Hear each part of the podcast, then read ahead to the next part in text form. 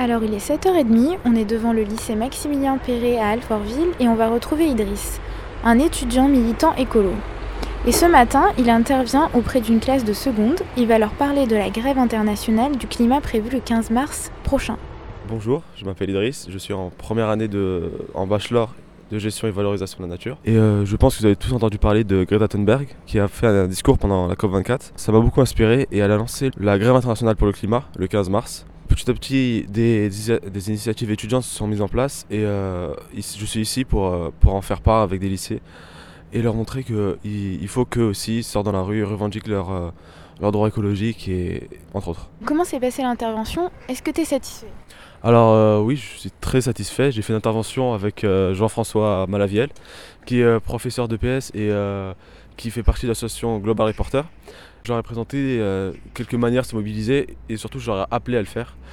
Et ensuite j'ai présenté Jean-François qui va vous, vous, parler plus en détail maintenant. En tant que coordonnateur de l'action Global Reporter, j'ai essayé de mobiliser les jeunes autour d'une action ciblée sur une période donnée, de manière à leur faire rendre compte qu'en agissant collectivement, ils peuvent avoir un véritable impact écologique.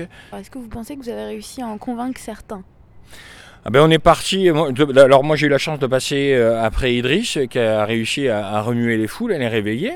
Euh, moi j'y suis arrivé à mon statut de professeur, donc euh, ils étaient un peu plus circonspects, mais on a fini l'heure avec déjà deux groupes de travail un, s'approprier le poster que je leur ai proposé sur une opération CAC Énergie, donc la baisse d'économie du 15 mars au, 15 avril. Ils vont, le ils vont demander à leur professeur d'art plastique de le faire, de le personnaliser. Et une autre équipe qui est en charge d'aller au-devant de leur professeur de lettres de manière à pouvoir écrire des slogans à même de mobiliser le plus grand nombre euh, autour de cette action. Donc oui, il y a, on a réussi à mobiliser des jeunes. Et en tant que professeur, ça ne vous dérange pas qu'il y ait grève euh, ce jour-là? La grève, euh, on, enseigne aux gestes éco-citoyens et on, enseigne à, adopter des attitudes qui soient citoyennes. Est-ce que la grève c'est citoyen? C'est oui, c'est citoyen. Est-ce que c'est euh, une manière, une bonne manière? J'enseignerai pas ça. Mais d'un côté, on en arrive à de telles extrémités au niveau du climat euh, que euh, bon, tous les moyens, ça me semble être un moyen, oui, comme un autre.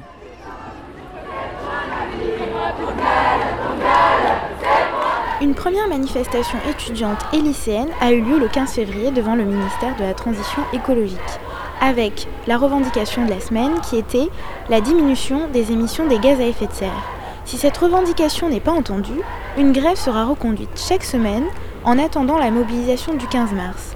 On en a parlé avec Benjamin Lemel, chargé de mobilisation pour Greenpeace, et la première chose qu'on lui a demandé, c'est si la mobilisation allait rassembler beaucoup de monde. Bah, j'espère, j'espère. Euh, ce qu'on peut dire en tout cas, c'est que pour le moment, le contexte international est très favorable, puisqu'il y a déjà des manifestations, des mobilisations, des grèves scolaires pour le climat dans, dans de nombreux pays. Euh, en Belgique, par exemple, ça marche effectivement très efficacement. En France, effectivement, ça commence à prendre. Euh, il y a tout ce travail que les organisations de jeunesse essayent de, de, de construire. Ça commence davantage à prendre dans le milieu étudiant que dans le milieu lycéen. On va voir effectivement comment le mouvement euh, avance. Pour l'heure, il reste quatre semaines. Euh, il reste quatre semaines et euh, ce que je sais, c'est que pour le moment, il y a eu, notamment sur Paris, une assemblée générale interfac où des étudiants se sont réunis et a voté la grève tous les vendredis jusqu'au 15 mars. On voit que la dynamique est en train de, se construire. Je pense que dans les quatre semaines, il peut se passer beaucoup de choses. Ça peut être très inspirant à la fois pour les autres facs en France, euh, mais aussi pour le milieu lycéen. Mais voilà, je doute pas que le mouvement va aussi prendre dans la jeunesse française.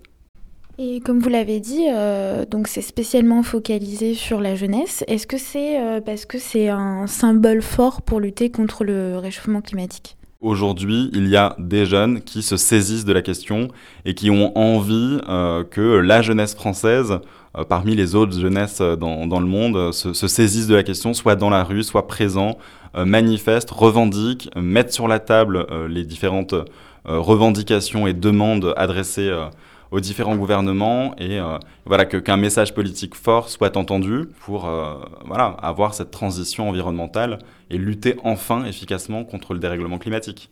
Alors une pétition, l'affaire du siècle, a été lancée. elle a rassemblé plus de 2 millions de signataires. et elle préconise d'attaquer l'État pour une action climatique. C'est une mesure inédite.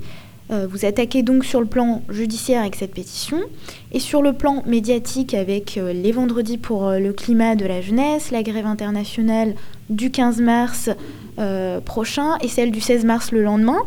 Est-ce que ça montre que les actions qui ont été menées auparavant, un peu plus pacifistes, ne sont plus assez efficaces pour faire réagir le gouvernement? Peut-être effectivement qu'il y a une, euh, une mutation des formes d'engagement et des formes de mobilisation sur euh, cette question climatique, euh, puisque c'est un sujet qu'on essaye de porter depuis des années.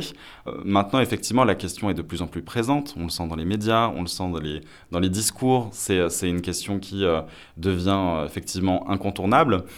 Aujourd'hui, oui, peut-être qu'il y a d'autres formes de mobilisation qui, en plus des marches, en plus des rassemblements, qui continuent d'être pertinents, puisqu'ils montrent aussi euh, l'intérêt que les gens ont pour cette question et le côté un petit peu euh, masse, il y a de plus en plus de gens dans euh, les manifestations, dans les marches. Et c'est aussi symbolique, ça, montre effectivement l'adhésion que les gens peuvent avoir effectivement sur, sur ce sujet-là. Et à côté de ça, il peut y avoir d'autres formes de, mobilisation, d'autres formes d'action, et qu'on continuera du coup, de porter sur les prochaines mobilisations. Plus chaud plus chaud, plus chaud, plus chaud Radio Parleur, le son de toutes les luttes. Ah d'accord